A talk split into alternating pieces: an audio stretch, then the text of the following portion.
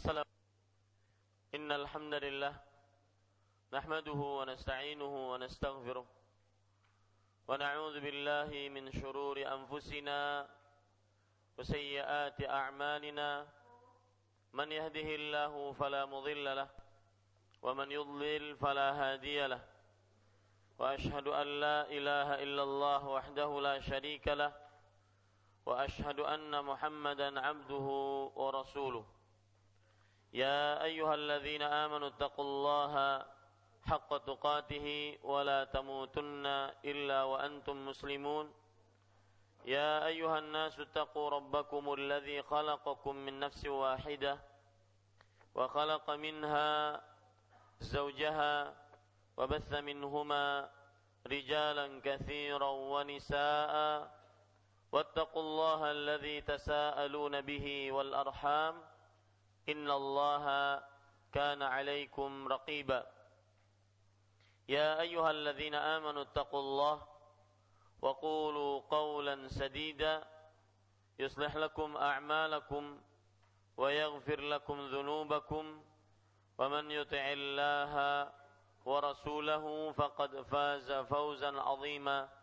أما بعد فإن أصدق الحديث كتاب الله وأحسن الهدي هدي محمد صلى الله عليه وعلى آله وسلم وشر الأمور محدثاتها وكل محدثة بدعة وكل بدعة ضلالة وكل ضلالة في النار.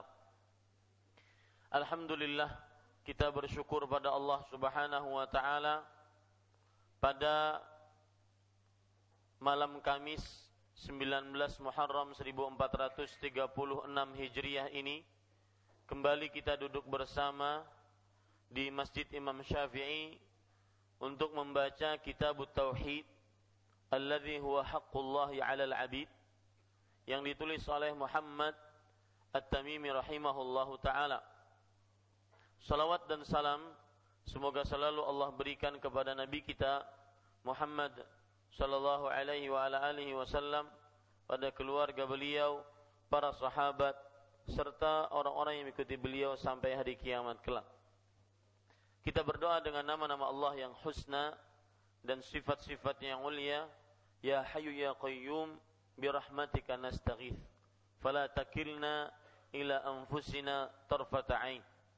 Wahai yang maha hidup dan berdiri sendiri, dengan rahmatmu kami memohon pertolongan dalam keadaan yang sempit. Janganlah engkau sandarkan diri kami kepada diri kami, walau sekejap mata pun. Amin ya rabbal alamin. Bapak, Ibu, saudara-saudari yang dimuliakan oleh Allah Subhanahu wa taala. Kita pada malam ini membaca bab yang ke-12. Penulis rahimahullahu taala berkata babun minasyirki an-nadhru li ghairillah. Bab ke-12 termasuk syirik bernazar bukan karena Allah. Bernazar bukan karena Allah.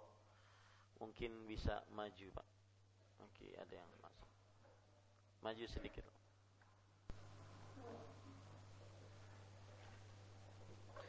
Bab ke-12 termasuk syirik bernazar bukan karena Allah. Bapak, Ibu, saudara-saudari yang dimuliakan oleh Allah Subhanahu wa taala, maksud dari bab ini akan saya jelaskan setelah kita membahas kata-kata yang ada dalam bab ini. Bab ke-12 termasuk syirik. Artinya yang di bawah ini adalah perbuatan kesyirikan. Bernazar bukan karena Allah bernazar bukan karena Allah. Nanti saya akan sebutkan kenapa bernazar bukan karena Allah termasuk kesyirikan. Tetapi kita ingin membahas dulu Bapak Ibu saudara-saudari yang dimuliakan oleh Allah Subhanahu wa taala tentang nazar. Bernazar bukan karena Allah. Perhatikan ini agak panjang berbicara tentang nazar karena ini salah satu hukum Islam yang berkaitan dengan syariat-syariat yang ditetapkan dalam syariat Islam. Bernazar artinya adalah mewajibkan sesuatu atas dirinya yang tidak diwajibkan oleh Allah Subhanahu wa taala. Saya ulangi, bernazar artinya mewajibkan sesuatu atas dirinya yang tidak diwajibkan oleh Allah Subhanahu wa taala. Misalkan saya bernazar untuk berpuasa. Saya bernazar untuk beriktikaf di masjid. Saya bernazar untuk bersedekah. Berarti dia sedang mewajibkan dirinya untuk sesuatu yang belum diwajibkan oleh Allah Subhanahu wa taala. Jadi definisi nazar seperti itu, yaitu mewajibkan sesuatu atas dirinya yang belum diwajibkan oleh Allah Subhanahu wa taala. Imam Al-Asfahani rahimahullah di dalam kitab Mufradat Al-Fadhil Quran mengatakan an tujiba ala nafsika ma laysa biwajibin li huduthi amrin. Kamu wajibkan sesuatu atas dirimu yang tidak diwajibkan atasmu karena sebuah perkara. Intinya nazar adalah mewajibkan sesuatu terhadap diri sendiri dengan yang tidak diwajibkan oleh Allah Subhanahu wa taala. Dalil yang menunjukkan bahwa nazar adalah ibadah Allah berfirman dalam surat Maryam ayat 26. Allah Subhanahu wa taala berfirman, "Inni nazartu lirrahmani sauman." Sebagaimana cerita tentang Maryam, aku bernazar kepada Allah yang Maha Pengasih untuk berpuasa. Aku bernazar kepada Allah yang Maha Pengasih untuk berpuasa. Berarti di sini Maryam apa? Me mewajibkan pada dirinya sendiri puasa yang belum diwajibkan oleh siapa? Allah Subhanahu wa taala. Itu arti nazar. Dalil yang lain yang menunjukkan bahwa nazar adalah ibadah kepada Allah Subhanahu wa taala yaitu Allah Subhanahu wa taala berfirman di dalam surat Al-Insan ayat 7 yufuna bin nadri wa yakhafuna yawman kana syarruhu mustatira. Orang-orang beriman adalah orang-orang yang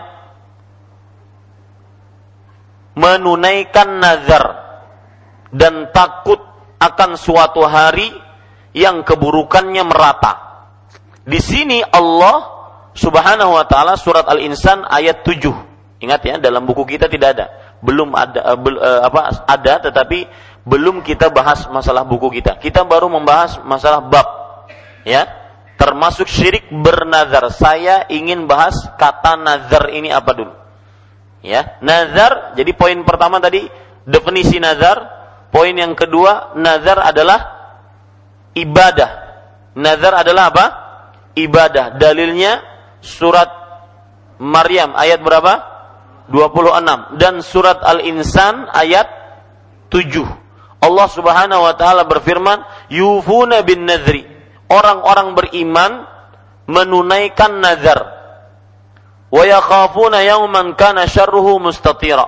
Dan mereka takut suatu hari yaitu hari kiamat yang siksanya merata di mana-mana. Yang siksanya merata di mana-mana. Di sini surat Al-Insan ayat 7 Allah memuji orang beriman yang menunaikan nazar dan tidaklah dipuji perhatikan perkataan saya baik-baik tidaklah dipuji sebuah perbuatan oleh Allah di dalam Al-Qur'an atau di dalam hadis Rasul kecuali itu adalah ibadah tidaklah dipuji sebuah perbuatan di dalam Al-Qur'an ataupun hadis Rasulullah SAW kecuali itu adalah apa? Ibadah. Di sini surat Al-Insan ayat 7 Allah sedang memuji orang-orang beriman yang menunaikan nazar. Menunjukkan bahwa nazar adalah apa? Iba, ibadah Nazar adalah ibadah. Ini saya tekankan. Nazar adalah ibadah. Nanti kita akan paham dari sini. Kenapa bernazar kepada selain Allah bukan karena Allah syirik. Dari sini, nazar adalah ibadah. Yang berarti kalau diserahkan ibadah tersebut kepada selain Allah, maka syirik. Itu sebabnya. Ya. Kalau ditanya kenapa bernazar bukan karena Allah syirik, karena nazar adalah ibadah. Yang ibadah di, diberikan kepada selain Allah maka termasuk kesyirikan. Taib. Bapak Ibu saudara-saudari yang dimuliakan oleh Allah Subhanahu wa taala. Sekarang poin yang ketiga yang ber, masih berkaitan dengan nazar. Hukum nazar. Nazar hukumnya wajib untuk dilaksanakan. Salah sendiri dia mewajibkan diri kepada diri sendiri sesuatu yang tidak diwajibkan oleh Allah. Maka wajib dia setelah bernazar harus melaksanakan nazar tersebut. Ya, hukumnya wajib. Seperti mis, uh, dalil yang menunjukkan akan hal ini adalah surat Al-Hajj ayat 29. Hukum nazar wajib. Surat Al-Hajj ayat 29. Allah Subhanahu wa taala berfirman, "Tsumma liyaqdhu tafathahum." wal yufu nuzurahum wal yattawafu bil baitil atiq. Artinya, kemudian selesaikan haji mereka. Lalu tunaikan nazar mereka. Di sini perintah tunaikan nazar. Dan asal hukum sebuah perintah selalu menunjukkan kepada kewajiban. Makanya Imam Masyaukani mengatakan wal amru lil wujub perintah dalam surat Al-Hajj ayat 29 untuk menunaikan nazar adalah menunjukkan kepada kewajiban. Taib. Poin yang keempat yang masih berkaitan dengan nazar. Dalam beberapa hadis Nabi membenci nazar. Dalam beberapa hadis sallallahu alaihi wa hadis Nabi Muhammad sallallahu alaihi wasallam membenci nazar. Di antaranya ini perhatikan yang sering-sering bernazar. Yaitu hadis riwayat Muslim dari Abu Hurairah radhiyallahu anhu. Nabi Muhammad sallallahu alaihi wasallam bersabda la tanzuru.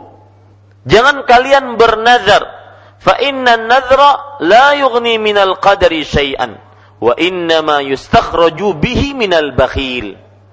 Jangan kalian bernazar.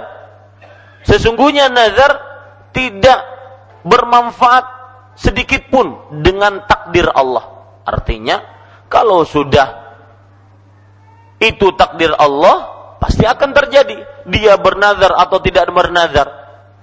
Ma akhta'aka lam yakun liyusibak wa ma asabaka lam yakun liyukhti'ak. Apa yang belum takdirmu tidak akan pasti mengena untukmu. Apa yang sudah ditakdirkan untukmu pasti akan terkena. Sembunyi ke mana saja.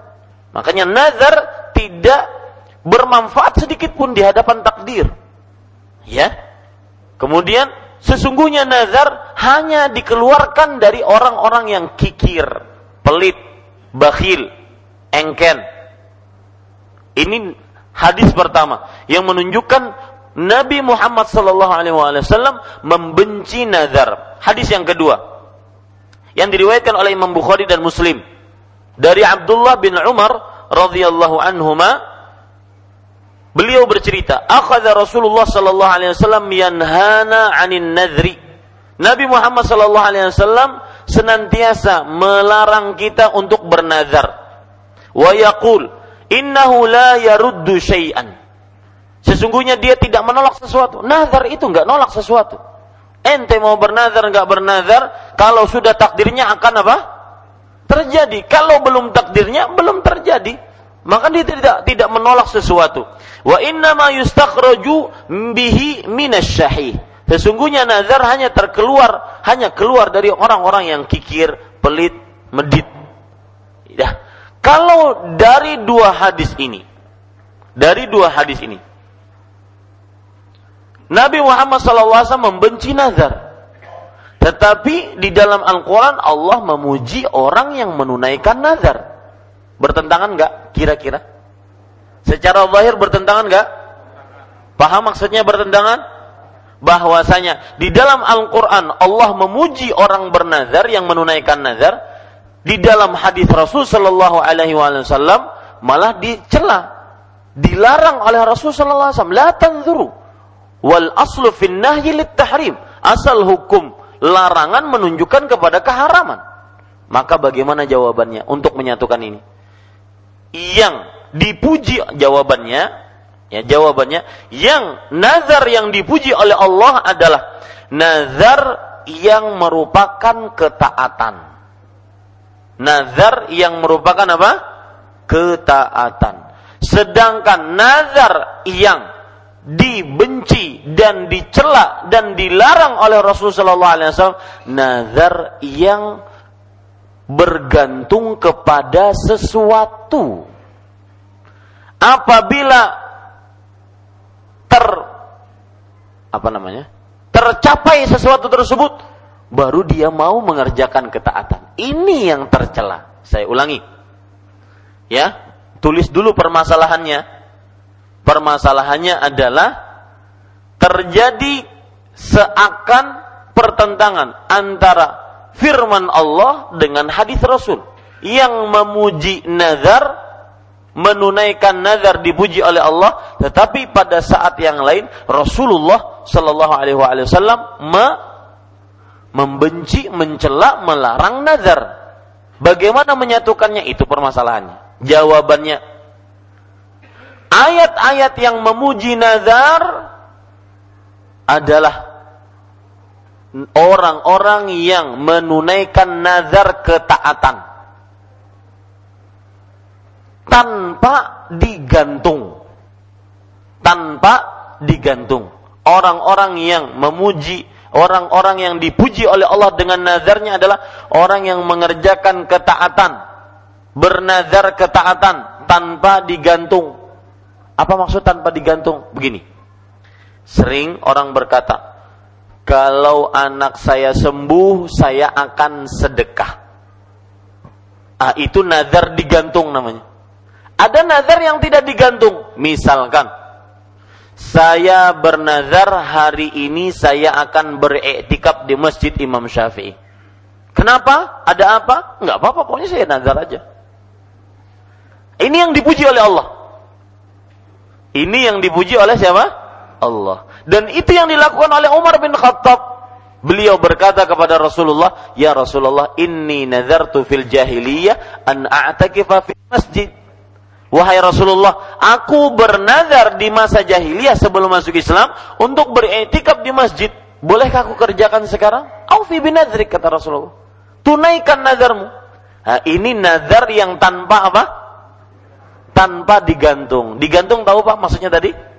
Kalau saya lulus, misalkan orang berjualan untuk ini untuk sisa 5 biji ini mun ada nang menukari bersedekah 10 ribu kada kada dalam menukari sampai bulik sidin aja makan serangan kada bersedekah sedekah sidin ini nazar yang digantung namanya. Itu nazar yang dicela oleh Rasulullah. Ya. Kalau dapat jodoh maka nyatain menikah. Allah. Kalau dapat jodoh maka saya akan bersedekah. Sekalinya melamar lima kali jangankan dibukai lawang. Mengikuti lawangnya aja boleh. Maka tidak bersedekah bersedekah. Ini namanya nazar apa? Gantung. Ini tidak boleh ini yang dicela bukan tidak boleh dicela oleh Rasulullah Sallallahu Alaihi Wasallam artinya kita bernazar tergantung atau tidak bernazar tergantung sama saja kalau memang takdirnya dapat jodoh dapat kalau seandainya takdirnya nggak dapat jodoh, ya nggak dapat. Usaha bagaimanapun. Tapi Ya, ini Bapak Ibu, saudara-saudari yang dimuliakan oleh Allah Subhanahu wa taala. Permasalahan yang kelima yang berkaitan dengan nazar. Oh, Ustaz sudah lima aja. Apa itu? Yang pertama apa tadi? Pengertian nazar. Yang kedua dalil-dalil tentang nazar. Yang ketiga hukum nazar. Yang keempat permasalahan bahwa Nabi Muhammad wasallam apa? mencela nazar ya mencela nazar. Yang kelima permasalahan bagaimana menyatukan antara Allah memuji orang yang bernazar dengan Rasulullah Shallallahu Alaihi Wasallam mencela orang yang bernazar. Yang keenam, yang keenam para ikhwah yang dirahmati oleh Allah Subhanahu Wa Taala, apabila bernazar maka wajib untuk ditunaikan yang tidak wa, yang tidak menunaikan bayar kafarat. Ini yang keenam. Apabila bernazar maka wajib untuk ditunaikan. Yang tidak ber, yang tidak ditunaikan maka bayar kafarat.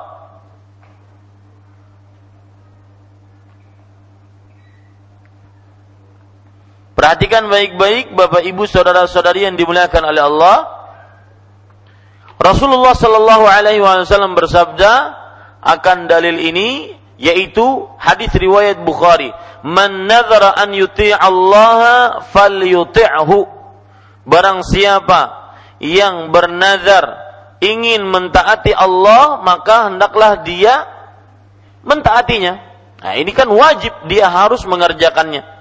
Barang siapa yang bernazar ingin mentaati Allah, maka dia harus mentaatinya. Siapa yang tidak mentaati, maka dia bayar kafarat. Kafaratnya berapa? Nah, tulis. Orang yang tidak mau mengerjakan nazar, maka dia harus bayar kafarat namanya kafaratul yamin. Kafaratul yamin. Kafaratul yamin itu apa? Misalkan, saya bersumpah tidak akan makan dari masakan istri saya lagi. Rupanya sangit banalon bininya. Ya, bersumpah aku akan makan dari uh, dari masakan masakan an, anti. Maka bersumpahnya pagi, siang kelaparan sudah sidin. Maka ini harus bayar kafarat. Kafaratul yamin namanya ya, yaitu dia menebus sumpahnya tadi. Nah, untuk nazar disamakan dengan sumpah tadi juga. Ya, kafaratnya disamakan dengan sumpah tadi juga. Apa kafaratnya? Lihat surat Al-Maidah ayat 89. Allah Subhanahu wa taala berfirman, "La yu'akhidhukumullahu billaghwi fi aymanikum."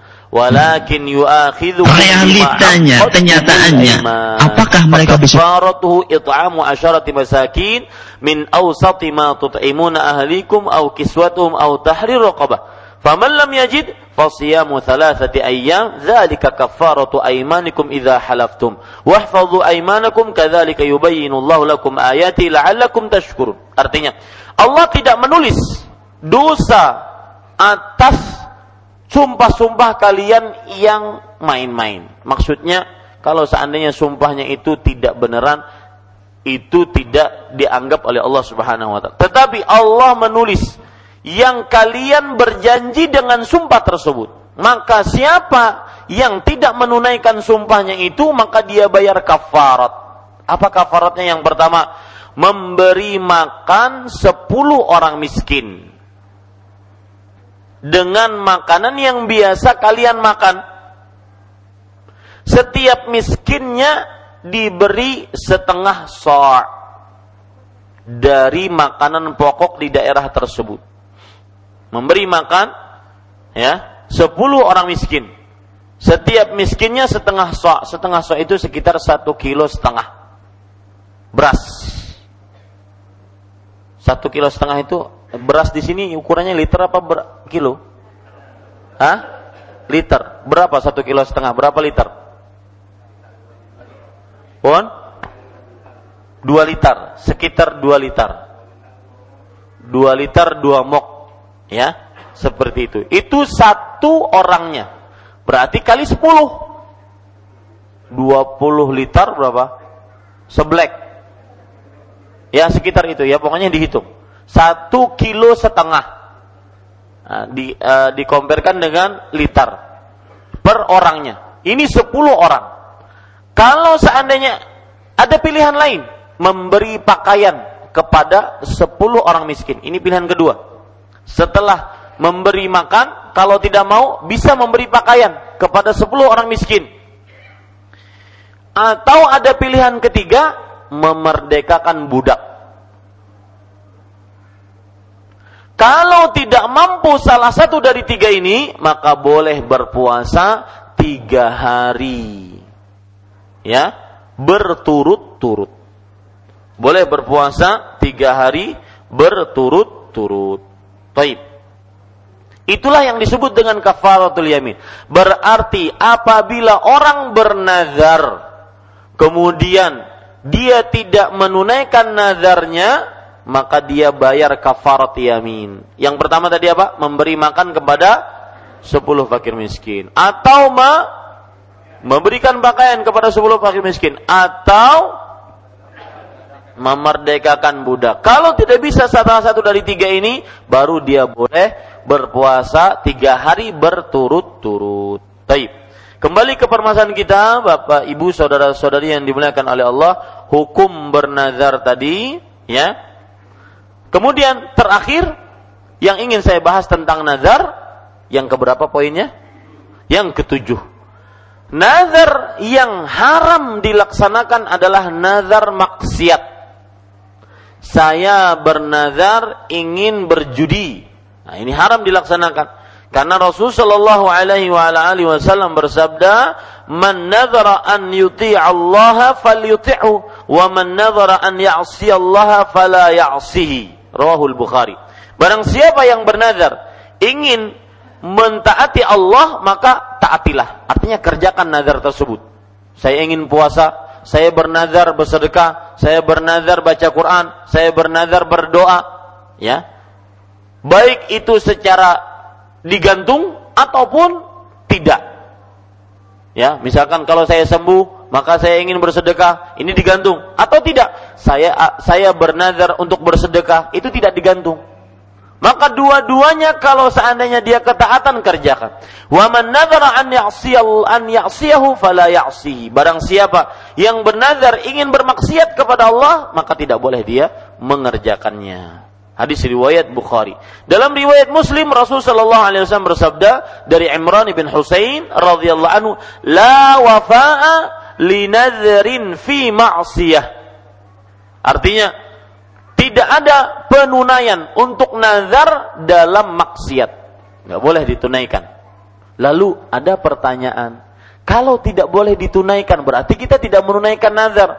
Bayar kafarat enggak? Hah, bayar enggak? Sepakat tidak? Hah? Wah, ahli fatwa beratan di sini misalnya. ya, terjadi perbedaan pendapat di antara para ulama. Barang siapa yang ber, bernazar maksiat, maka tidak boleh dia kerjakan. Ini sepakat oleh para ulama. Tidak boleh dia kerjakan. Yang perbedaan pendapat adalah apakah bayar kafarat atau tidak. Maka wallahu alam nazar maksiat nazar yang batil maka tidak ada juga kafaratnya. Tidak ada juga apa? Kafaratnya. Taib, kita lanjutkan. Sekarang bab termasuk syirik bernazar bukan karena Allah. Tadi sudah kita jawab. Kenapa bernazar bukan karena Allah termasuk syirik? Karena nazar adalah apa? Ibadah. Berarti orang yang bernazar bukan karena Allah, dia sudah menyamakan selain Allah tersebut dengan Allah dalam perihal khusus milik Allah yang dalam hal ini adalah na nazar. Dia ibadah, tidak boleh diberikan kecuali kepada Allah Subhanahu wa taala. Jadi misalkan saya bernazar berpuasa karena ada mertua. Nah, ini kada boleh. Ini syirik. Ya, kenapa? Karena dia mengerjakan ibadah bukan tujuannya karena Allah, tetapi karena manusia. Terjadi penyamaan antara selain Allah dengan Allah dalam perkara nazar yang nazar itu adalah apa? Iba, ibadah. Taib, Bapak Ibu, saudara-saudari yang dimuliakan oleh Allah. Kita sekarang baca ayat yang pertama yang disebutkan oleh penulis Syekh Muhammad At-Tamimi rahimahullahu taala. Beliau mengatakan Ya, sebentar. Wa qala ta'ala yufuna bin nadri wa yakhafuna yawman kana syarruhu mustatira.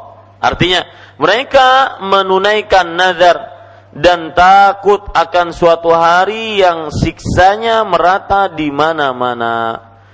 Bapak Ibu, saudara-saudari yang dimuliakan oleh Allah, surat Al-Insan ini adalah surat yang indah dan juga e, indah dan juga perlu tafakkur di dalamnya. Karena makanya salah satunya Rasul Shallallahu Alaihi Wasallam mensyariatkan setiap pagi Jumat untuk kita membacanya. Karena di dalam hadis riwayat Muslim bahwa hari kiamat itu hari Jumat.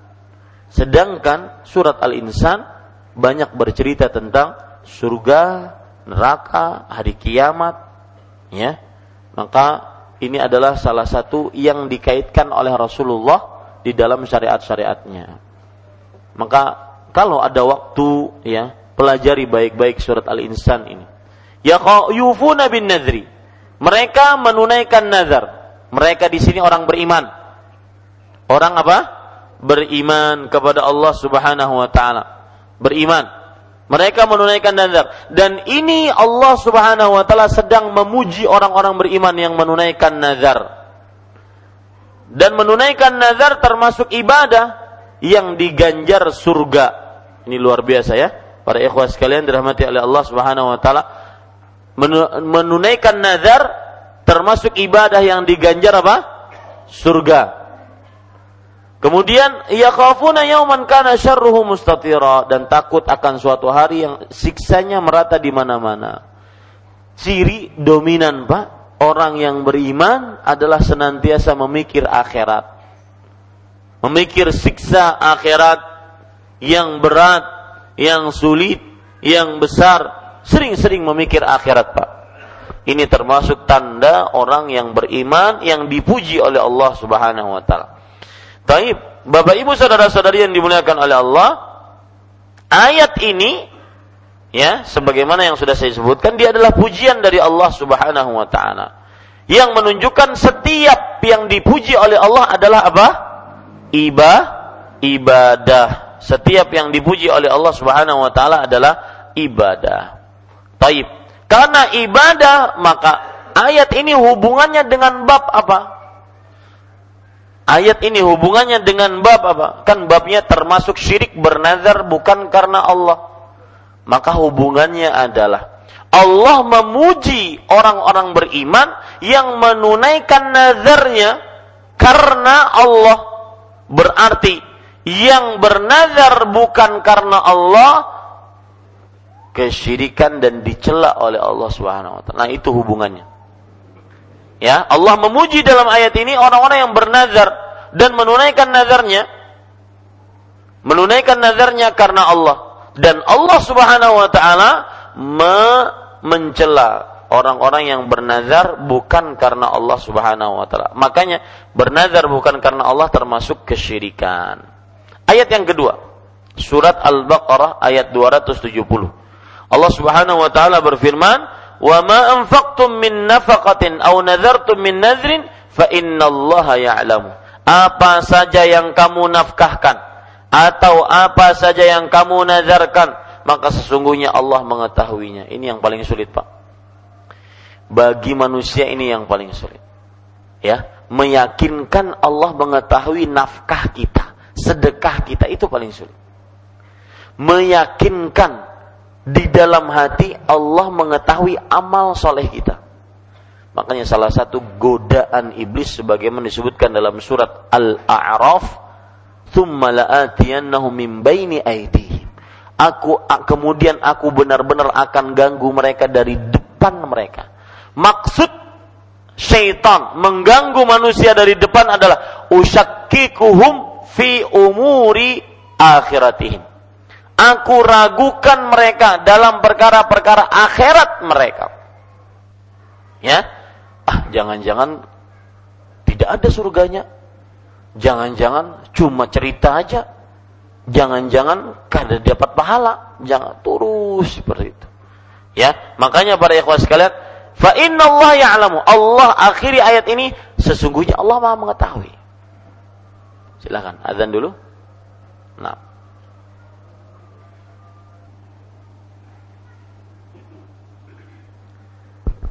Baik, Bapak Ibu saudara-saudari yang dimuliakan oleh Allah Subhanahu wa taala, kita lanjutkan. Tadi sudah saya sebutkan bahwa yang paling sulit bagi manusia adalah meyakinkan Allah mengetahui amal ibadah kita. Dari situlah iblis mengganggu manusia. Mengganggu manusia dari situ yaitu diragu-ragukan tentang pahala dari Allah, diragu-ragukan tentang akhirat Jangan-jangan tidak ada, jangan-jangan tidak ada. Maka Allah menekankan fa innallaha ya'lam, maka sesungguhnya Allah mengetahuinya. Taib. Apa hubungan surat Al-Baqarah 270 dengan bab mana yang menunjukkan kesyirikan? Maka perhatikan Allah berfirman di sini, apa saja yang kamu nafkahkan atau apa saja yang kamu nazarkan, yaitu maksudnya kepada Allah Subhanahu wa taala.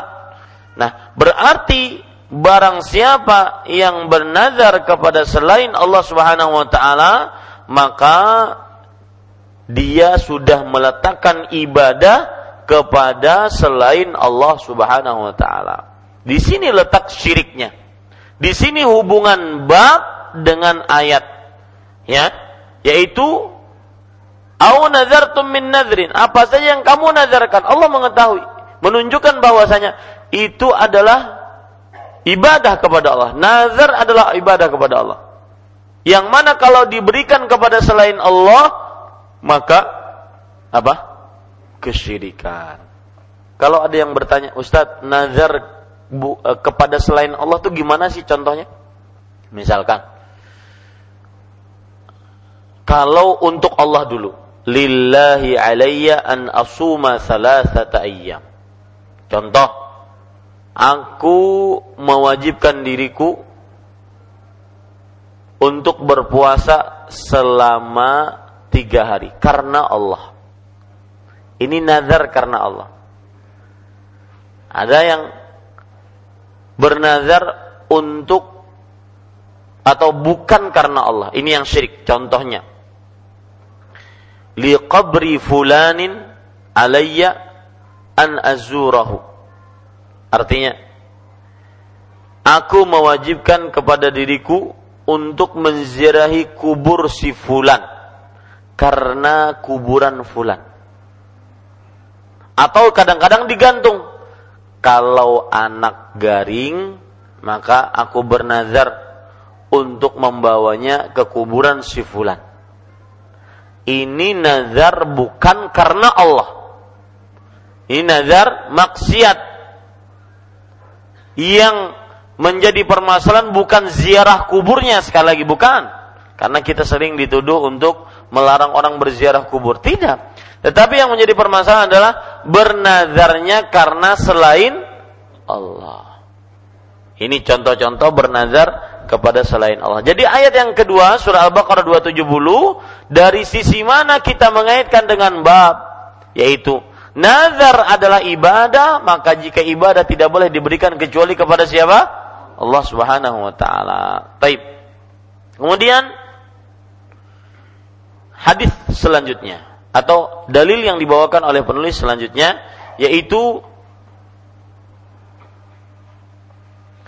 penulis rahimahullah taala berkata wa fi sahihi an Aisyah radhiyallahu anha anna Rasulullah sallallahu alaihi wa ala alihi wasallam qala man nadhara an yuti' Allah falyuti'hu wa man nadhara an ya'si Allah fala ya'sihi. Artinya diriwayatkan di dalam sahih Bukhari dari Aisyah radhiyallahu anha bahwa Rasulullah Shallallahu Alaihi Wasallam bersabda, barang siapa bernazar untuk mentaati Allah, maka hendaklah ia mentaatinya. Akan tetapi barang siapa yang bernazar untuk bermaksiat kepada Allah, maka janganlah bermaksiat kepadanya dengan melaksanakan perintah nazar tersebut. Taib, kita pelajari hadis ini. Diriwayatkan dalam Sahih Bukhari. Kenal ya, Sahih Bukhari, kitab Sahih Bukhari. Para ulama mengatakan kitab yang paling sahih setelah Al-Quran dengan kesepakatan ulama ahlu sunnah adalah Sahih Bukhari. Kitab Sahih Bukhari adalah kitab yang mengumpulkan ribuan hadis-hadis Rasulullah yang sahih. Dan Imam Bukhari di dalam perkataan beliau mewajibkan bahwa aku tidak memasukkan di dalam kitab Sahih Bukhari kecuali hadis-hadis sahih. Makanya semua hadis-hadisnya ya hampir seluruhnya adalah hadis-hadis yang sahih, tidak ada keraguan di dalamnya. Dan ini kesepakatan para ulama bahwa kitab yang paling suci, yang paling benar setelah Al-Qur'an adalah Sahih Bukhari. Bukhari itu pengarangnya Kenapa disebut Sahih Bukhari? Karena tadi seluruh hadis-hadis yang ada dalam kitab tersebut adalah hadis sahih. Bukhari beliau bernama siapa? Muhammad bin Ismail bin Ibrahim bin Bardizbah Al-Bukhari. Bukan orang Arab jadi jangan heran bahwasanya semua dari yang menulis enam kitab hadis tersebut bukan orang Arab dan itu salah satu kemuliaan dari Allah untuk orang-orang tersebut. Itu juga menunjukkan bahwa agama Islam ini agama yang menyeluruh bukan hanya untuk orang Arab. Siapa tahu nanti ada yang menulis hadis dari Banjar Masjid Imam Syafi'i optimis sedikit gitu lah. Taib, Bapak Ibu saudara-saudari. Kemudian jadi nama aslinya siapa tadi? Muhammad bin Ismail bin Ibrahim Al-Bardizbah. Ya, Al-Bardizbah. Ada beberapa nama tapi kita cukup dengan Al-Bardizbah. Ini Bapak Ibu saudara-saudari yang dimuliakan oleh Allah. Taib. Dalam riwayat diriwayatkan dalam Sahih Bukhari dan ada menarik dari Sahih Bukhari. Hadis pertama yang beliau sebutkan adalah tentang innamal a'malu binniyat. Hadis yang terakhir yang beliau sebutkan adalah hadis tentang dua kata atau dua kalimat yang ringan di lisan, berat di timbangan, disukai oleh Allah, yaitu Subhanallah wa bihamdi, Subhanallahil azim. Apa hubungan antara keduanya? Yang pertama, ini menarik dan ini masalah hati. Yang pertama, beliau memperingatkan kepada kita dalam menuntut ilmu ikhlaskan niat. Karena sesua, seseorang ses, akan mendapatkan pahala sesuai dengan niatnya. Yang kedua,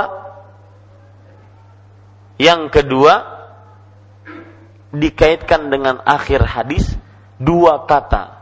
Kalimatani habibatani ilar rahman. Khafifatani alal lisan. Thaqilatani fil mizan. Subhanallah wa bihamdi subhanallahil azim dua kalimat yang disukai oleh Allah yang maha pengasih.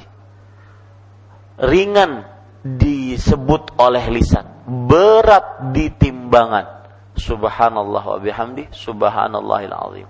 Kenapa beliau menyebutkan hadis ayat ini atau hadis ini di akhir? Agar semua yang sudah disebutkan di awal itu tujuannya hanya mensucikan Allah. Kalau ada yang niatnya kurang, kami memohon maaf. Hanya Allah yang maha suci. Itu rahasia dari orang-orang yang berilmu. Tidak sembarangan menulis kitab. Dan tidak semua selalu menulis. Ini sedikit-sedikit nulis, sedikit-sedikit biar kelihatan eksis. Biar kelihatan banyak tulisan. Ya, akhi, kalau seandainya tidak perlu ditulis, tidak perlu ditulis. Bisa dipahami ya? Ini tentang Sahih Bukhari. Dari Aisyah radhiyallahu anha, Aisyah siapa? Bintu Abi Bakar As-Siddiq radhiyallahu anha, istri Nabi dunia akhirat yang Rasulullah SAW meninggal di pangkuan Aisyah dan termasuk sunnah Rasul laki lawan bini sering-sering tidur di pangkuan. Ayo pian. Gawi malam ini juga. Mun sudah bauban kia Pak Ustaz? Pina gelianan gawi. Ya. Ini para ekha. Taib. Aisyah radhiyallahu anha istri Nabi yang menghina Aisyah maka sudah mendustakan Al-Qur'an keluar dari Islam. Manakala orang-orang Syiah Rafidhah. 14 jadi gampang, Pak. Mengetahui kelompok sesat itu mudah. Gimana caranya? Apa yang disepakati di zaman Nabi dan para sahabatnya pada zaman sekarang diselisihi, maka itu pasti sesat. Di zaman Rasulullah 14 abad yang lalu atau 15 abad yang lalu kira-kira, Aisyah radhiyallahu anha, istri Nabi sallallahu alaihi wasallam yang paling disukai oleh Rasulullah sallallahu alaihi wasallam, paling dicintai oleh Rasulullah, bahkan beliau berkata, "Ya hadza qasmi fima amlik, fala talumni fima la amlik." ketika seorang berpoligami, ya Allah, inilah yang aku sanggup untuk adil dan jangan engkau celah aku ya Allah yang aku tidak sanggup untuk adil. Meskipun istrinya empat, tapi yang paling dia cintai hanya mungkin satu satu. Kenapa? Karena ya e, cinta itu perkara hati. Cinta itu adalah perkara apa? Perkara hati. Ini Bapak Ibu saudara-saudari yang dimuliakan oleh Allah. Itu Aisyah radhiyallahu anha. Berarti yang menghina Aisyah bukan dari Islam. Dengan kesepakatan kaum muslim. Mulai 14 abad yang lalu. Jadi para ikhwah sekalian, beliau meriwayatkan ini dari Aisyah radhiyallahu anha bahwa Rasulullah sallallahu alaihi wasallam bersabda dan sedikit tentang Aisyah. Salah satu yang menarik dari seorang Aisyah, mudah-mudahan Bapak Ibu bisa menularkannya kepada keluarga perempuan. Istri, anak perempuan, ingin menjadi mulia, tuntutlah ilmu. Terutama seperti Aisyah. Makanya Rasul sallallahu alaihi wasallam bersabda dalam hadis riwayat Bukhari, "Wa fadlu Aisyata ala sairin nisa' kafadli tharidi ala sa'il ta'am. Keutamaan Aisyah dibandingkan seluruh perempuan seperti keutamaan makanan tharid, makanan paling favorit di di zamannya di daerah Arab dibandingkan seluruh makanan. Bingka kalah, bingka berendam kalah. Berarti hendak bingka tuh. ya, ini para ikhwan yang dirahmati oleh Allah Subhanahu wa taala. Taib. Hadis hadisnya bagaimana? Rasul wasallam bersabda, "Man an yuti Allah falyuti'u." Barang siapa yang bernazar untuk mentaati Allah, maka hendaklah ia mentaatinya. Wa man an ya'si Allah fala ya'sihi. Barang siapa yang bernazar untuk bermaksiat kepada Allah, maka janganlah bermaksiat kepadanya dengan melaksanakan nazar tersebut uh, hadisnya mudah dipahami. Makanya apa hubungan hadis ini dengan bab? Menunjukkan hadis ini menunjukkan nazar adalah iba, ibadah. Ibadah yang diperintahkan untuk ditunaikan.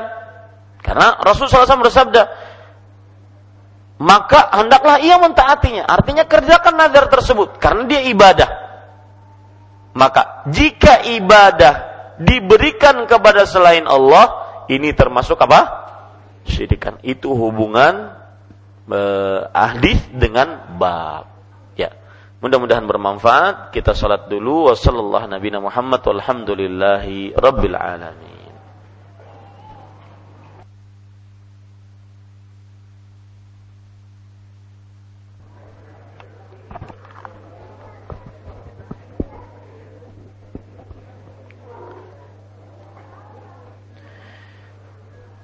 Bismillahirrahmanirrahim.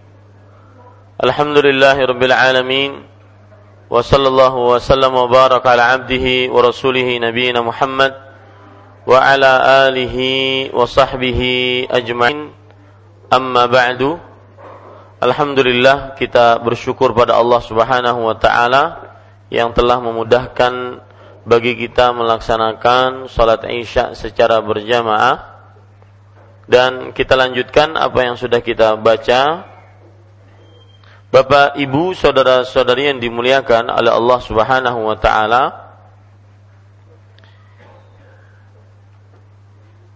Uh, sebelum saya lanjutkan, maka saya ingin mengingatkan bahwa sebelum nantinya lupa kita di Masjid Imam Syafi'i mempunyai SMS Center yang faedah dari SMS ini adalah nomor telepon handphone terutama handphone Bapak Ibu sekalian akan menerima SMS dari Masjid Imam Syafi'i jika ada pengumuman-pengumuman kajian. Oleh karenanya saya melihat di sini banyak jamaah sekalian yang baru-baru dan oleh karenanya kita berharap kepada tim dakwah untuk menyebarkan kertas di dalamnya tertulis nama dan nomor handphone. Tujuannya tidak ada lain kecuali kalau ketika ada kajian maka akan dikirimkan SMS secara gratis, tidak dipungut satu peser pun. Ya. Tujuannya adalah untuk itu saja. Seperti misalkan nanti pada tanggal 22 23 bulan November ini maka akan ada safari dakwah Al Ustad Al Fadil Abu Haidar hafizahullah taala salah satu pendakwah ahlu sunnah wal jamaah yang berasal dari kota Bandung dan akan berdakwah di Masjid Imam Syafi'i ini selama dua hari Senin, eh, Ahad, eh, Sabtu dan Ahad. Nah itu nanti kita akan berikan SMS-nya agar kaum Muslim mengingat SMS tersebut. Maka dipersilahkan kepada tim dakwah untuk meletakkan atau mendata siapa yang belum terdaftar atau siapa yang belum nomor handphonenya mendapatkan SMS setiap kali ada kajian. Dan juga e, bagi siapa yang belum mempunyai buku ini, karena kita sangat berkutat dengan buku ini, ya buku ini sehingga bisa kita nanti adakan bagi siapa jamaah yang belum memilikinya, mudah-mudahan bisa nanti kita bagikan secara gratis kepada jamaah yang tidak memilikinya maka mungkin bisa juga ditulis di situ ya. Bapak Ibu saudara-saudari yang dimuliakan oleh Allah Subhanahu wa taala, kita lanjutkan kajian. Perhatikan baik-baik Bapak Ibu saudara-saudari yang dimuliakan oleh Allah. Sekarang kita ingin membahas kandungan bab ini.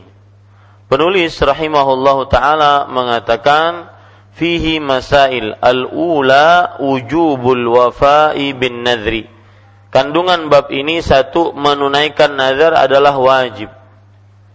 Menunaikan nazar adalah wajib hukumnya. Maksudnya wajib berarti dikerjakan mendapatkan pahala ditinggalkan berdosa dan diancam siksa. Ya diancam siksa oleh Allah Subhanahu wa taala. Jadi siapa yang bernazar misalkan saya bernazar untuk Allah ingin sholat di masjid Imam Syafi'i. Maka ini termasuk dari nazar atau nazar yang digantung. Saya bernazar untuk Allah jika saya sembuh saya akan bersedekah. Ini nazar digantung. Dua-dua hukum ini jika itu nazar ketaatan wajib untuk dikerjakan. Kalau tidak, dia dianggap telah berdo berdosa. Kalau tidak dikerjakan nazarnya sampai waktunya lewat, maka pada saat itu dia harus bayar apa? Kafarat. Taib. Kemudian asalnya, idza sabata kaunu ibadah lillah fasarfuhu ila ghairihi syirik. Yang kedua, Apabila sudah menjadi ketetapan bahwa nazar adalah ibadah untuk Allah semata-mata, maka menyelewengkannya kepada selain Allah adalah kesyirikan. Ya. Dari tiga dalil yang kita baca itu semuanya seperti itu. Surat An-Insan ayat 7 menunjukkan nazar adalah ibadah. Surat Al-Baqarah 270 menunjukkan nazar adalah ibadah. Kemudian hadis riwayat Bukhari menunjukkan nazar adalah ibadah karena nazar ibadah maka tidak boleh di, diberikan kecuali kepada siapa? Allah Subhanahu wa taala. Maka yang menyelewengkannya kepada selain Allah dia telah melakukan kesyirikan. Itulah hubungan tiga dalil dengan bab bahwa nazar adalah ibadah. Berarti ibadah harus diberikan hanya kepada siapa? Allah Subhanahu wa taala. Taib Bapak Ibu saudara-saudari yang dimuliakan oleh Allah Subhanahu wa taala. Kemudian yang ketiga ats-tsalitsatu anna nadhral ma'siyah la yajuzul wafa'u bihi. Tiga, dilarang untuk menunaikan nazar maksiat. Nazar maksiat dilarang. Maksiat itu apa? Khilafut ta'ah. Maksiat adalah kebalikan dari ketaatan. Apa saja jenis maksiatnya? Tidak boleh kalau dia bernazar untuk bermaksiat tidak boleh dilakukan. La wafa'a linadrin fi maksiatillah. Tidak ada penunaian untuk sebuah nazar dalam perihal bermaksiat kepada Allah Subhanahu wa taala. Taib. Kira-kira itu yang bisa kita bahas pada kesempatan kali ini tentang bab ke-12. Maka itu yang bisa saya sampaikan. Apa yang baik hanya dari Allah Subhanahu wa taala apa yang buruk itu dari saya pribadi, maka jika ada yang ingin menambahkan, dipersilahkan atau ada yang ingin belum paham, maka dipersilahkan untuk ditanyakan. Wassallallahu Nabi Muhammad walhamdulillahi rabbil alamin. Nah.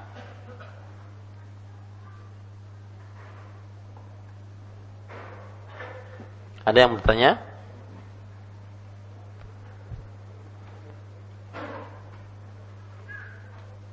Tafadhal. Assalamualaikum. Waalaikumsalam warahmatullahi wabarakatuh. Bismillahirrahmanirrahim. Alhamdulillah. Jazakallahu Jazakumullah khair. Uh, ini misal Pak Ustaz. Uh, saya mau ke kandangan. Uh, terus saya bernajar akan singgah ke ketupat kandangan makan di situ. Ke ke ketupat kandangan makan di sana. Iya. Uh, itu termasuk dari najar karena Allah kah atau tidak? karena Allah. Iya. Nah, terus yang kedua Ustaz bang, e, kalau kita berjamaah e, itu kita harus mengikuti imam.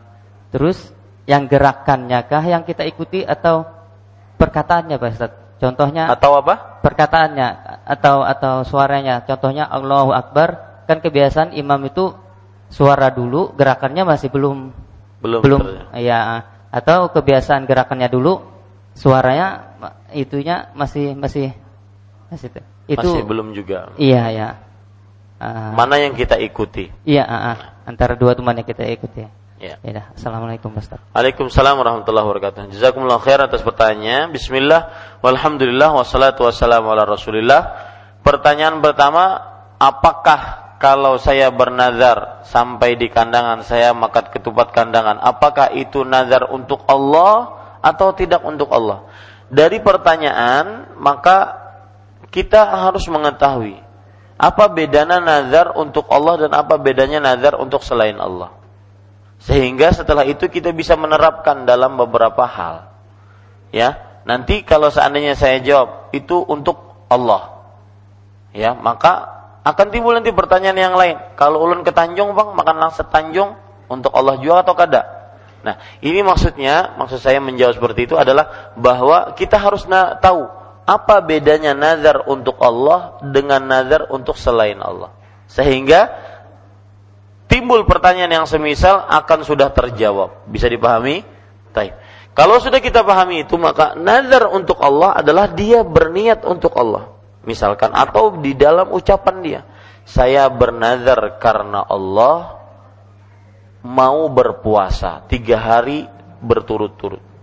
Atau digantung saya bernazar karena Allah akan berpuasa jika anak saya sembuh. Ini karena Allah. Adapun yang bukan karena Allah, maka jika ditujukan untuk selain Allah, maka itu baru kesyirikan. Adapun seperti perkara yang mubah, yang bukan dia ibadah, makan, makan ketupat kandangan, soto banjar misalkan, maka ini dia bukan ibadah yang diambil darinya sebuah ibadah praktis tidak. Maka itu boleh-boleh saja. Tidak termasuk bernazar kepada selain Allah. Yang bernazar kepada selain Allah adalah dia niatkan nazarnya tersebut untuk selain Allah. Nah, itu baru bernazar kepada selain Allah. Bisa pahami sekarang standarnya sehingga nanti ke depannya masalah-masalah yang semisal ditanyakan bisa dijawab. Taib. Pertanyaan kedua yang berkaitan dengan gerakan makmum dengan imam. Apa yang sebenarnya harus diikuti? Harus diketahui baik-baik Rasulullah Shallallahu Alaihi Wasallam bersabda, Innama ju'ilal imamu liyu'tamma bih. Fa'idha kabbara fakabbiru. Fa'idha raka'a farka'u fa idza sajada fasjudu. Ya fa idza qala amin faqulu amin. Fa idza sami Allah liman hamidah faqulu rabbana walakal hamd artinya sesungguhnya imam dijadikan untuk diikuti. Jika dia bertakbir maka ucapkanlah takbir. Jika dia ruku maka rukuklah jika dia sujud maka sujudlah. Jika dia mengucapkan amin maka ucapkanlah amin. Jika dia mengucapkan sami Allah liman hamidah maka ucapkanlah rabbana walakal hamd dari hadis ini, kelakuan makmum yang paling bagus terhadap imam adalah mengikutinya, tidak mendahuluinya, tidak juga menyamainya, tidak juga terakhir darinya, tetapi mengikuti. Kapan Allahu Akbar, kita Allahu Akbar. Taib. Ustadz, itu teorinya. Terlihat di lapangan, imam ini kadang takbir dulu baru bergerak. Takbir dulu baru bergerak. Mana yang diikuti? Maka jawabannya yang dimaksud dalam hadis tadi adalah mengikuti imam secara secara apa? Secara umum. Kapan Anda mendengar takbir Allahu Akbar, maka bergeraklah. Ya, mungkin pertanyaan yang semisal kalau kita di hadapan imam, di depan kita imam. Kalau misalkan masjidnya luas bagaimana zaman Rasulullah yang sholat ratusan ribu, maka kan tidak terlihat. Maka yang menjadi ukuran adalah apa? Tak takbir. Kapan takbir berpindahlah. Ya, meskipun imamnya kalau ternyata imamnya kita lebih dahulu dari imam, tapi tidak juga. Karena yang menjadi ukuran adalah ber. Kapan Allahu Akbar bergerak kita. Jangan pas Allah kita bergerak. Allah kita dulu bergerak tidak tapi Allahu Akbar seperti contoh bahwa para sahabat Nabi kata Anas bin Malik tidak turun ke sujud sebelum mereka melihat Rasulullah sallallahu alaihi wasallam sempurna sujudnya. Nah, begitulah semestinya seorang makmum mengikuti imam. Ya, mengikuti imam. Nah, karena sulitnya untuk mengikuti imam secara 100%, maka yang jadi patokan adalah apa? Takbirnya, takbirnya. Allahu Akbar. Oh berarti kita bergerak. Sami Allah liman hamidah. Kita Rabbana walakal. Seperti itu, ya. Wallahu a'lam. Nah, dan perlu diketahui mendahului imam itu dua kekeliruan. Yang pertama, mohon maaf, bodoh kuadrat. Yang kedua, diancam dengan dosa besar mendahului imam. Yang pertama kenapa disebut bodoh kuadrat? Karena Anda mendahului imam bagaimanapun tetap imam salam berdahulu dibandingkan kita. Ya?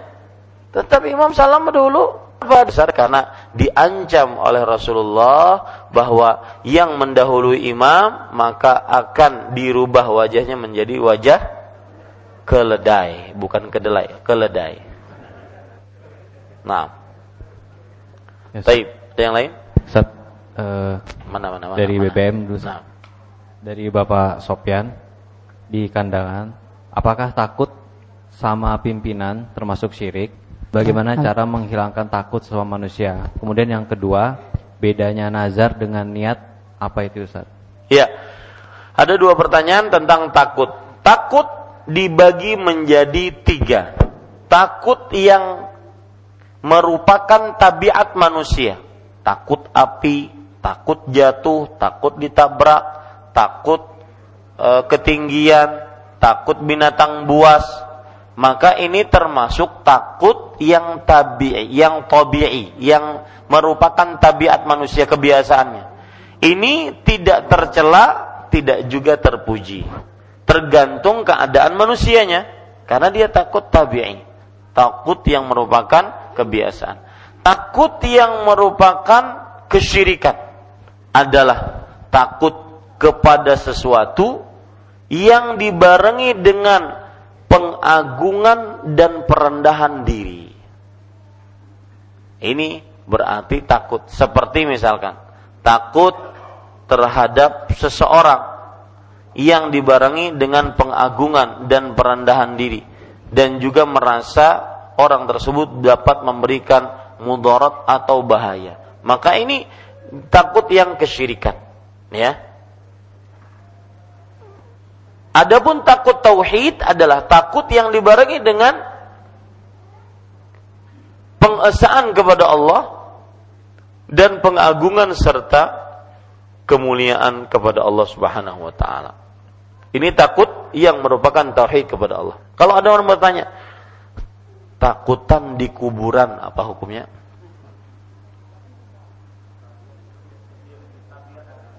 Hah? merupakan tabiat atau takut kesyirikan? Ya? Kuburan tabiatnya ditakuti atau tidak? Secara asalnya ditakuti atau tidak? Tidak. Ya. Dan ini harus dikupas, harus diberitahu bahwa bahwa ya, kuburan itu kenapa selalu identik dengan hantu? Kenapa? Ya. Kenapa selalu identik dengan hantu? Kuntil anak, hantu gentayangan, genderuwo. Kenapa dikaitkan dengan kuburan? Ya akhi, kuburan orang dikubur, ruhnya di dalam barzah, di alam barzah bersama jasadnya selesai. Kenapa ditakutkan? Maka takut kepada kuburan, takut yang menyebabkan e, pengagungan dan kekhusyuan perendahan diri ini ditakutkan masuk kepada jurang ke syirikat. Ya. Ini masuk jurang kesyirikan. Pertanyaan yang kedua yaitu apa bedanya antara nazar dengan niat? Maka niat harus pakai eh nazar harus pakai niat. Kalau seandainya orang bernazar tanpa niat maka tidak jadi saya berniat bernazar. Itu bedanya nazar dengan niat. Ya. Nah, niat adalah bagian dari nazar dan bagian dari seluruh amal ibadah. Harus menggunakan niat. Kalau tidak, tidak sah amal ibadahnya tersebut. Nah, bedanya nazar dengan niat, niat perkara hati, sedangkan nazar adalah tekad mewajibkan diri sendiri untuk sesuatu yang tidak diwajibkan oleh Allah Subhanahu wa taala. Wallahu a'lam. Nah, bismillah.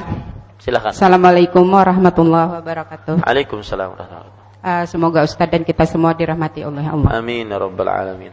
Uh, apakah termasuk nazar misalnya, misal nih Ustadz, seandainya ada seorang suami ataupun istri berkata-kata begini, uh, seandainya begini dan begini saya akan memberangkatkan si fulan untuk berumrah. Uh, tapi tidak disetujui oleh si istri ataupun suami. Uh, terus uh, kalau itu termasuk nazar, ini kan nazar yang memberatkan. Ya. Kalau belum tertunaikan, adakah batasan waktu untuk nazar tersebut untuk tidak uh, uh, untuk tidak kena kafarat? Misalkan ya. satu tahun atau dua tahun. Uh, jazakallah khair. Ya, jazakumullah khair atas pertanyaannya. Uh, maka jawabannya kalau seandainya saya seperti ini maka saya akan memberangkatkan umroh si fulan. Maka Bapak Ibu, saudara-saudari yang dimuliakan oleh Allah, lihat nazar tersebut harus ada niat dari orang yang me, me, bernazarnya. Dia mengatakan seperti itu apakah berniat nazar atau hanya sekedar niat? Ya. Kalau saya dapat bonus saya akan mengumrohkan si fulan. Ini niat, belum tentu dia apa? Nazar. Nah, tergantung dia sekarang ketika mengucapkan itu, apakah disebut nazar, dia niatkan nazar atau hanya sekedar ingin berniat. Paham bedanya? Ya. Jadi ada bedanya. Tergantung niat dia dan juga yang lebih yang lebih dominan dari nazar terkadang nazar itu diucapkan. Kalau saya dapat bonus saya bernazar ingin mengumrohkan si fulan. Nah, ini ada ada kata apa? Nazarnya. Biasanya nazar seperti itu. Dan ini disebut nazar apa tadi? Nazar kosong atau nazar tergantung? Nazar tergantung. Ya. Taib. Kalau seandainya pun Ustadz, itu nazar. Kita anggap itu sudah nazar. Menurut yang mengatakan baik sang suami tadi atau istri tadi atau si fulan tadi mengatakan itu nazar. Dan ini memberatkan kami. Maka bagaimana? Kalau apakah ada batasan sehingga kami tidak kena kafarat? Maka jawabannya tidak ada batasan. Hanya sebatas sesuai dengan gantungan yang dia gantung tadi. Kalau seandainya memang dapat terhasil atau tercipta yang dia gantungkan tadi, maka wajib dia untuk mengerjakannya. Sebelum dia mengerjakannya, berarti punya hutang kepada Allah. Ya, punya hutang kepada Allah. Lalu kalau meninggal Ustaz, maka ahli warisnya membayarkan hutang tersebut. Ah, seperti itu. Lalu yang e, nazar yang ada kafaratnya tadi kapan itu kafaratnya? Kalau nazarnya berkaitan dengan waktu. Misalkan tahun ini kalau saya dapat pekerjaan, saya akan berpuasa tiga hari berturut-turut. Tahun ini dia dapat pekerjaan, dia tidak puasa-puasa. Masuk tahun depan, maka dia bayar apa?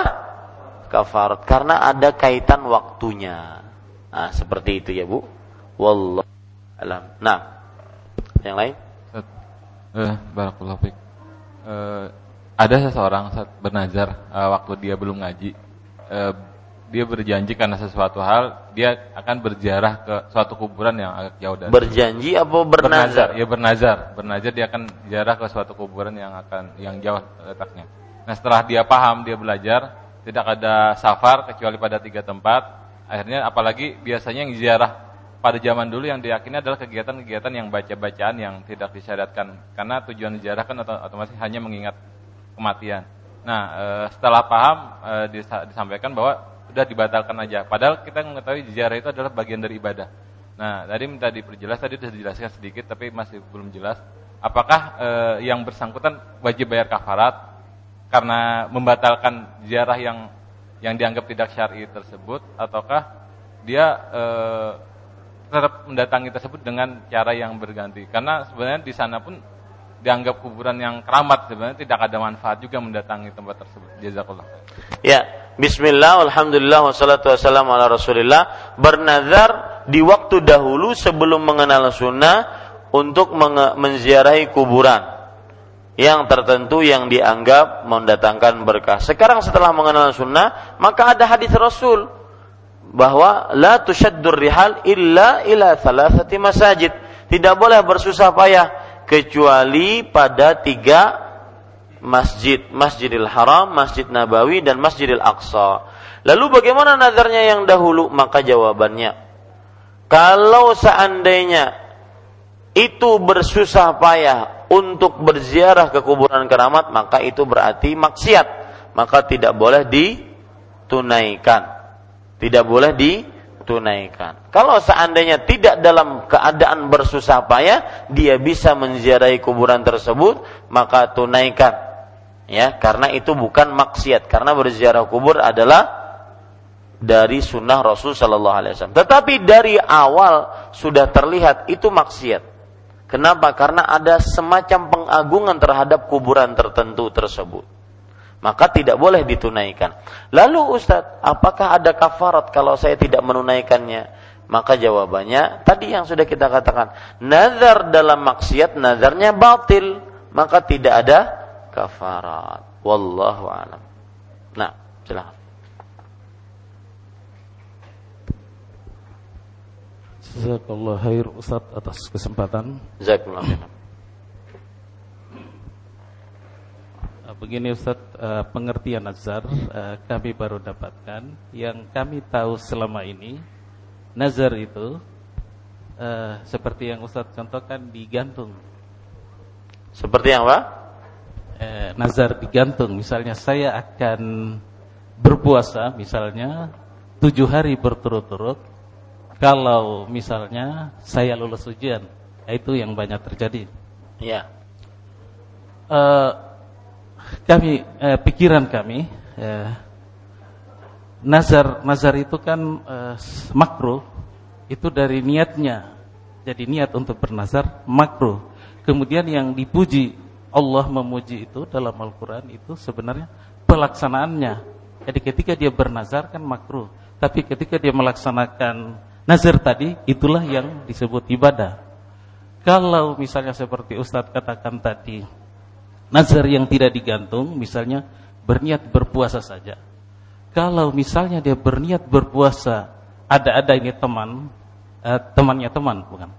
Itu dua bulan berturut-turut ketika dia ujian sarjana lolos, itu dia puasa berturut-turut dua bulan. Kalau cuma berniat, eh, misalnya tanpa digantungkan ini ditakutkan bid'ah. Jadi kalau misalnya dia tanpa ujian hanya berniat saja seperti Ustaz katakan tadi, kan itu bid'ah. Melakukan sesuatu yang bukan dari Rasulullah. Itu pengertian kami. Apa ini salah pengertian? Mohon penjelasan Ustaz. Ya, bagus pertanyaannya. Beliau maksudkan adalah kalau orang bernazar yang tidak digantung, misalkan ya, misalkan saya bernazar untuk berpuasa dua bulan berturut-turut. Maka ini tidak beda. Karena nazar memang ada dalilnya dari Al-Quran dan Sunnah. Yang dicela oleh Nabi adalah yang digantung tadi. Seperti kalau saya lulus kuliah, saya akan berpuasa dua bulan berturut-turut. Maka ini dicela. Dicela karena orang ini bakhil. Kapan tidak lulus, dia tidak puasa-puasa Nah, itu dia. Jadi kalau dia mengatakan, saya akan bersedekah lima hari berturut-turut, apakah itu disebut bid'ah? Maka tidak. Kenapa? Karena dia sekarang bernazar, bukan melakukan perbuatan bid'ah. Lalu apa bedanya bid'ah dengan nazar? Ya, gitu kan? Apa bedanya bid'ah dengan nazar? Maka jawabannya, kalau bid'ah belum ada contohnya dari Rasul Shallallahu Alaihi Wasallam. Belum ada contohnya dari Rasulullah SAW. Baik secara aslinya tidak ada contohnya ataupun secara penggandengkan pengkhususan dengan sesuatunya tidak ada contohnya. Nah orang ini berse orang ini mengatakan saya bernazar lima hari berturut-turut maka ini tidak ada bid'ahnya. Kenapa? Karena itu nazar ibadah. Karena sedekah ada contohnya. Cuma dia batasi lima hari. Nah, pembatasan lima hari ini bukan bukan bid'ah. Kenapa? Karena dikaitkan dengan nazar. Paham ya? Masih mengganjal? Ya. Silakan. Ya, Ustaz, kami belum paham begitu. Hmm. Misalnya eh, nazar yang tidak digantung tadi, eh, kami minta penjelasan itu. Ya, itu yang tadi saya katakan. Terus niat aja, niat aja Ustaz. Bukan niat. tetapi dia mengucapkan di dalam hati, di dalam dirinya bahwa saya bernazar ingin bersedekah lima hari berturut-turut. Itu yang tidak digantung. Kalau itu kan tidak jadi masalah Ustaz, yang saya bernazar Senin Kamis. Itu kan memang eh, ibadah atau ah. bersedekah terus menerus kan tidak jadi masalah. Ah. Tapi yang jadi masalah ini misalnya berpuasa dua bulan berturut-turut yang pernah ada dilakukan seseorang. Iya. Saya ini kita membicarakan nazar yang tidak digantung ya. Kalau digantung nggak jadi masalah. Ka, ka, saya bernazar dua bulan berturut-turut. Apa bedanya? Saya bernazar lima hari bersedekah. Apa bedanya?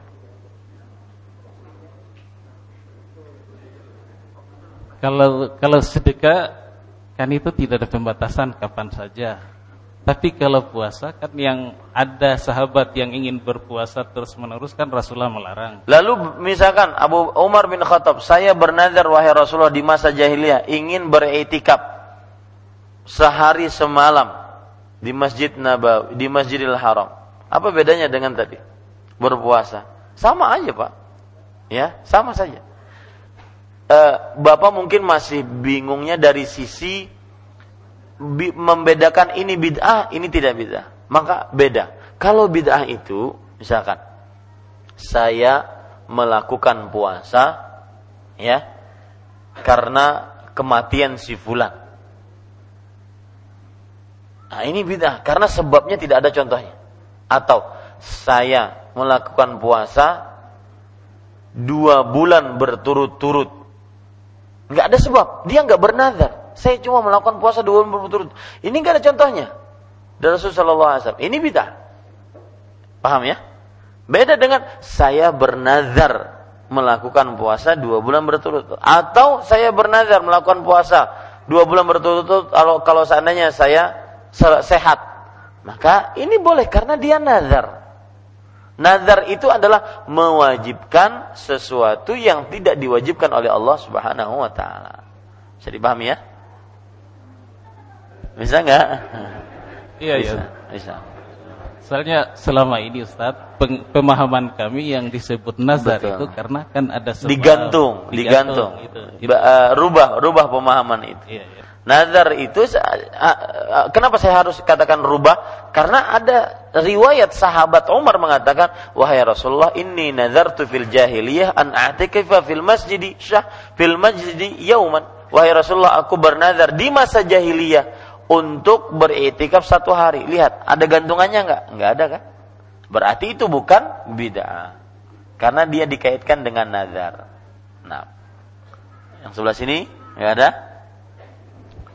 Baik, silakan.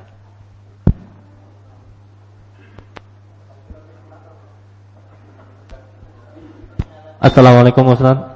Waalaikumsalam warahmatullahi Eh, saya ingin bertanya, bagaimana Ustadz seandainya ada orang bernazar, misalnya seandainya saya sembuh dari sakit ini, saya ingin bersedekah. Kemudian timbul di dalam hatinya keyakinan bahwa, wah, gara-gara saya bernazar, terus saya jadi sembuh. Bagaimana itu Ustadz? Kemudian yang kedua, bagaimana cara menasihati atau tips menasihati rekan kita yang misalnya bernazar bukan karena Allah Ustadz? Jazakallah. Ya, fikum barakallah. Perhatikan baik-baik yang pertama tadi, dia bernazar kalau seandainya saya sembuh saya bersedekah. Ini berarti, nah di sinilah Pak, di sini tercelanya orang yang bernazar tergantung. Kenapa? Salah satu penyebab tercelanya dan dilarang oleh Rasulullah. Orang yang bernazar bergantung adalah karena akhirnya niatnya tidak murni untuk Allah.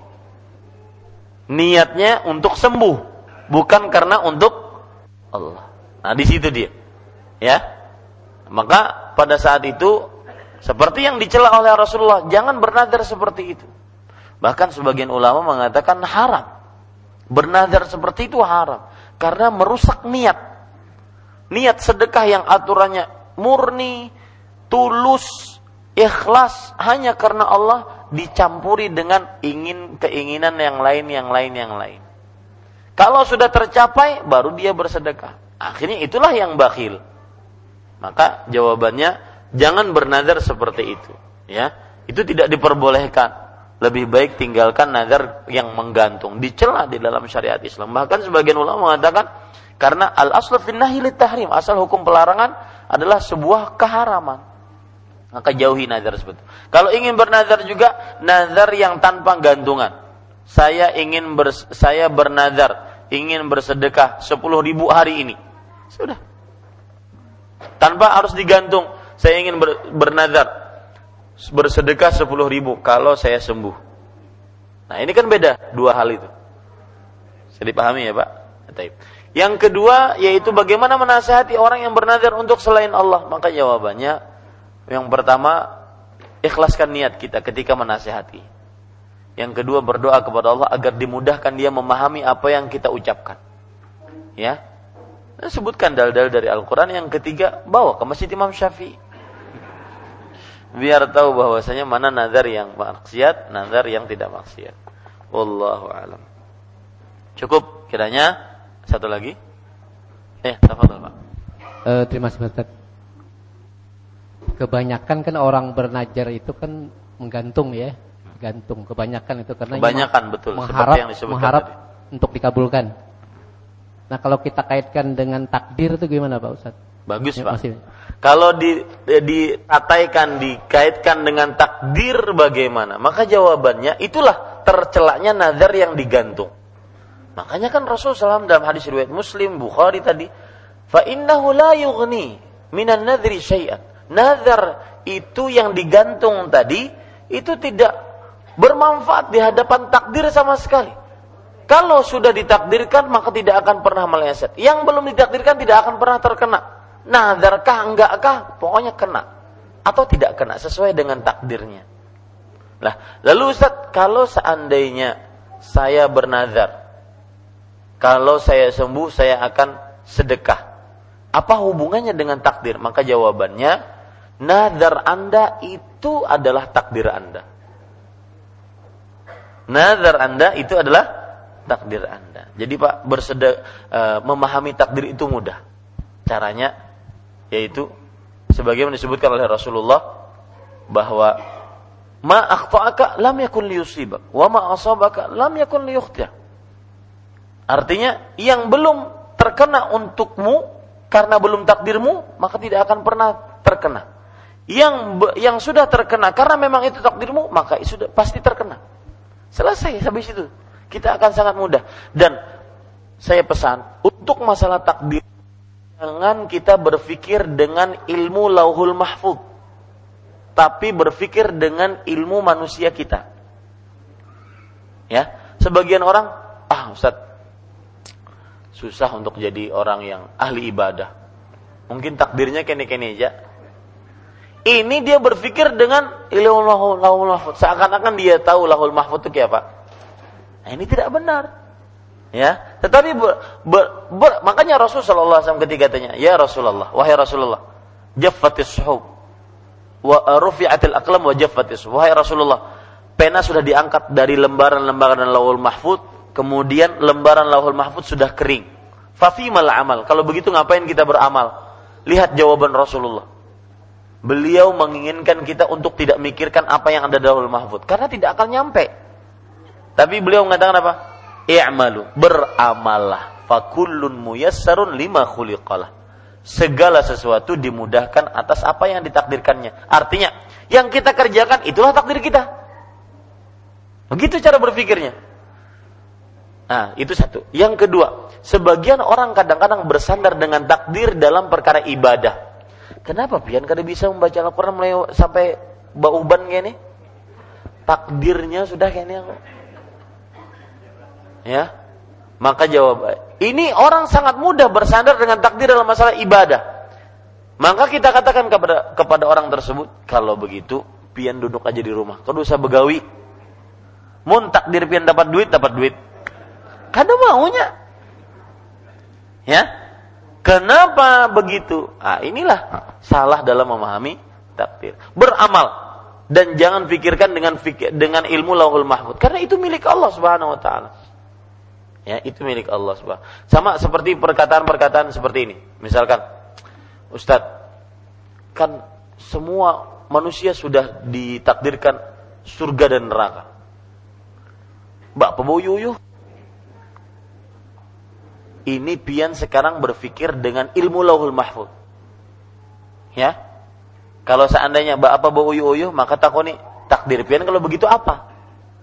Nah, kada tahu. Nah, makanya beramal, itu takdirnya. Paham ya? Nah, begitu.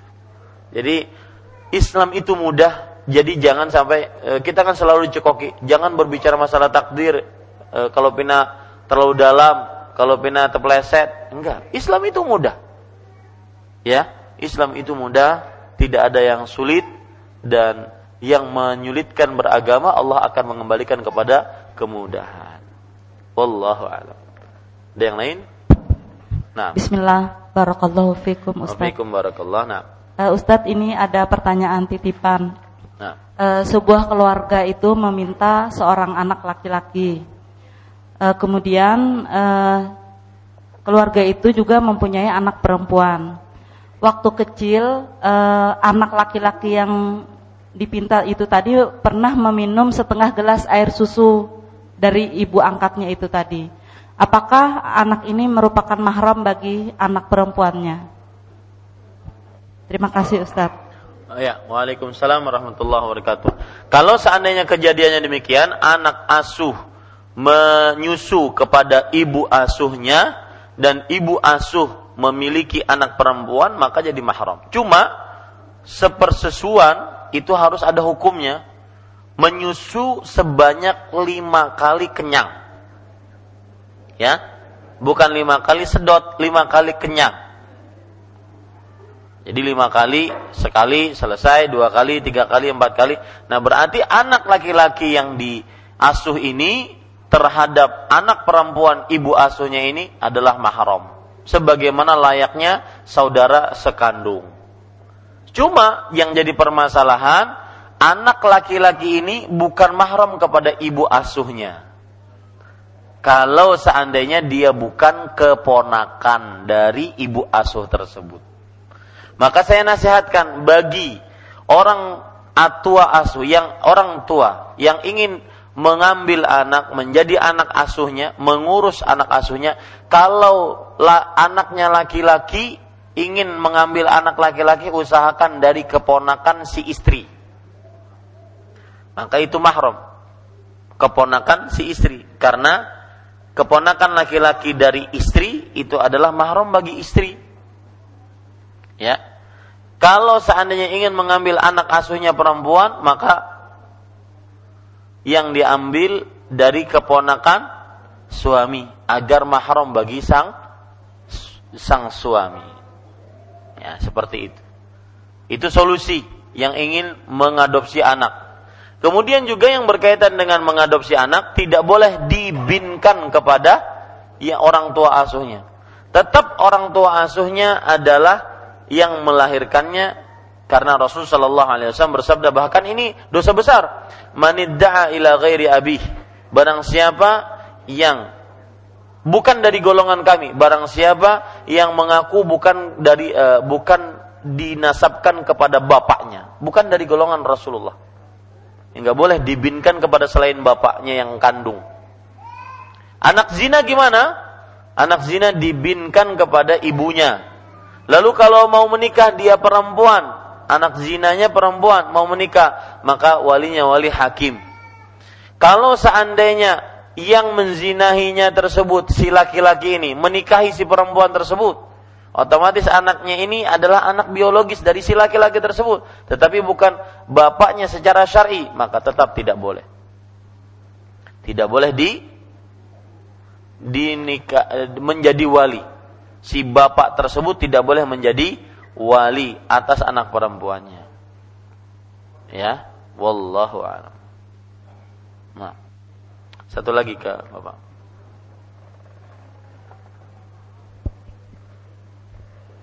Bismillah.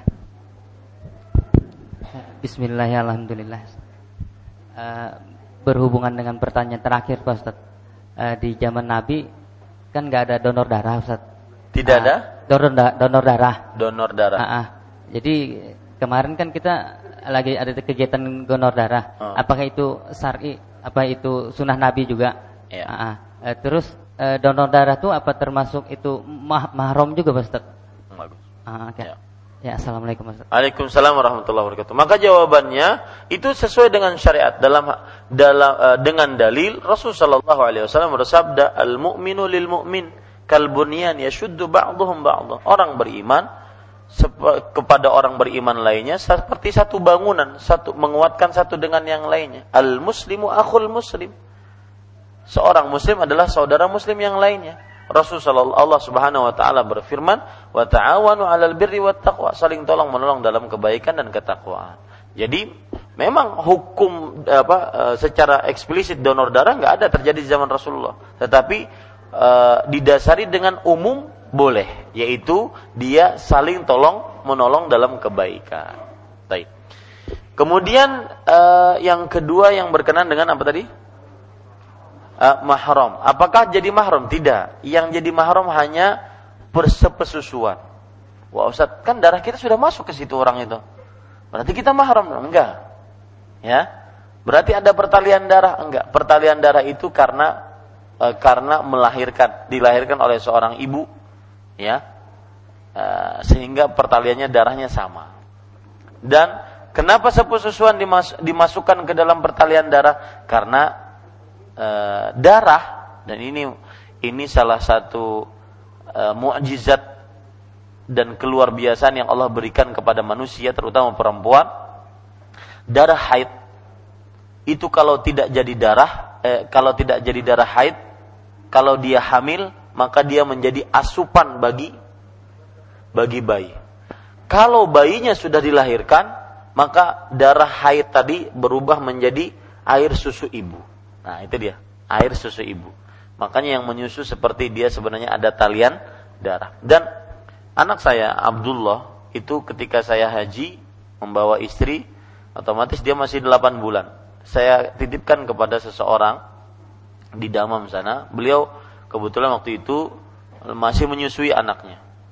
Dan disusui dan menjadi saudara sepesusuan. Sifatnya pun akan sama dengan saudara-saudara sepesusuannya. Dan ada hubungan semacam apa ya kejiwaan dengan saudara sepesusuannya itu. Kalau bertemu dengan saudara sepesusuannya beda dengan bertemu dengan orang lain. Meskipun beda ibu. Ya bertemu dengan ibu sepesusuannya pun beda dia akan sangat sayang sekali. Nah, itu itu bukti bahwasanya memang sepesusuan itu sama seperti mahram. Wallahu Cukup kiranya kita cukupkan. Assalamualaikum. Waalaikumsalam warahmatullahi wabarakatuh.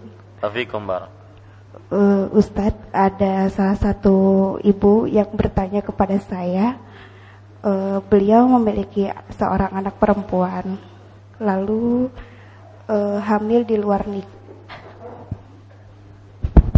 Ya, hamil di luar nikah. Hamil di luar nikah, lalu laki-lakinya bertanggung jawab. Ya. Lalu laki. menikahi istri uh, perempuan tadi dalam keadaan hamil. Ya. Lalu keluar uh, apa? Melahirkan anaknya itu apa perlu diulang lagi pernikahannya bagaimana? Ya. Assalamualaikum. Waalaikumsalam warahmatullahi wabarakatuh. E, pertanyaannya jelas ya bahwa ada seorang yang dua orang yang berzina laki-laki dan perempuan kemudian hamil perempuannya lalu bolehkah dinikahi ini pertanyaan pertama ketika hamil maka dalam hadis riwayat Tirmidzi Rasulullah sallallahu alaihi wasallam bersabda la tuta hamilun hatta tada seorang wanita hamil tidak boleh digauli dalam artian tidak boleh dinikahi sampai melahirkan. Lalu Ustadz, kalau sudah terjadi, apakah ini pernikahan sah atau tidak? Ya, maka jawabannya la adalah larangan dan asal hukum larangan menunjukkan kepada keharaman. Berarti haram menikahi wanita hamil sampai melahirkan. Lalu kalau ternikahi juga maka hukumnya bagaimana? Nikah maka hukumnya kalau yang menikahi adalah laki-laki yang memang menggaulinya, menzinahinya dan si perempuan tidak menerima laki-laki lain sebelumnya. Karena jangan-jangan ada yang sebelumnya. Ya, maka pada saat itu wallahu alam dia disebut dengan nikah syubhat. Dalam artian pernikahannya itu syubhat, samar-samar dan wallahu dalam keadaan seperti ini seorang anak yang dilahirkan dari hasil itu dia adalah anak dari nikah syubhat yang boleh dinasabkan kepada bapaknya. Dinasabkan kepada apa? Bapaknya. Wallahu alam. Apakah mengulang lagi pernikahannya? Maka jawabannya jika tidak mendatangkan kegaduhan dan tidak mendatangkan kemudaratan yang lebih besar, maka boleh diulang. Boleh diulang. Agar lebih jelas statusnya karena bagaimanapun ketika menikahi di waktu hamil maka pernikahannya tersebut haram yang diharamkan. Nah, tinggal terjadi perbedaan pendapat. Haram ini apakah nanti mengakibatkan pernikahannya tidak sah atau batal atau sah? Nah, ini terjadi perbedaan pendapat. Makanya untuk keluar dari itu agar tidak e, kalau seandainya tidak mendatangkan kemudorotan, tidak mendatangkan kegaduhan di tengah masyarakat, nanti e, bapak aneh jar mau undang-undang makan ya e, cuma undangan saja ternyata setelah dikorek-korek menikah lagi. Nah timbullah nanti keburukan masa lalu di tengah masyarakat. Kalau sudah seperti itu lebih baik ditutupi. Wallahu alam. Nah cukup kiranya ya. Kita cukupkan dengan kafaratul majlis. Subhanakallahumma wa bihamdika asyhadu an la ilaha illa anta astaghfiruka wa atubu ilaik Wa sallallahu nabiyana Muhammad walhamdulillahi rabbil alamin. Wassalamualaikum warahmatullahi wabarakatuh.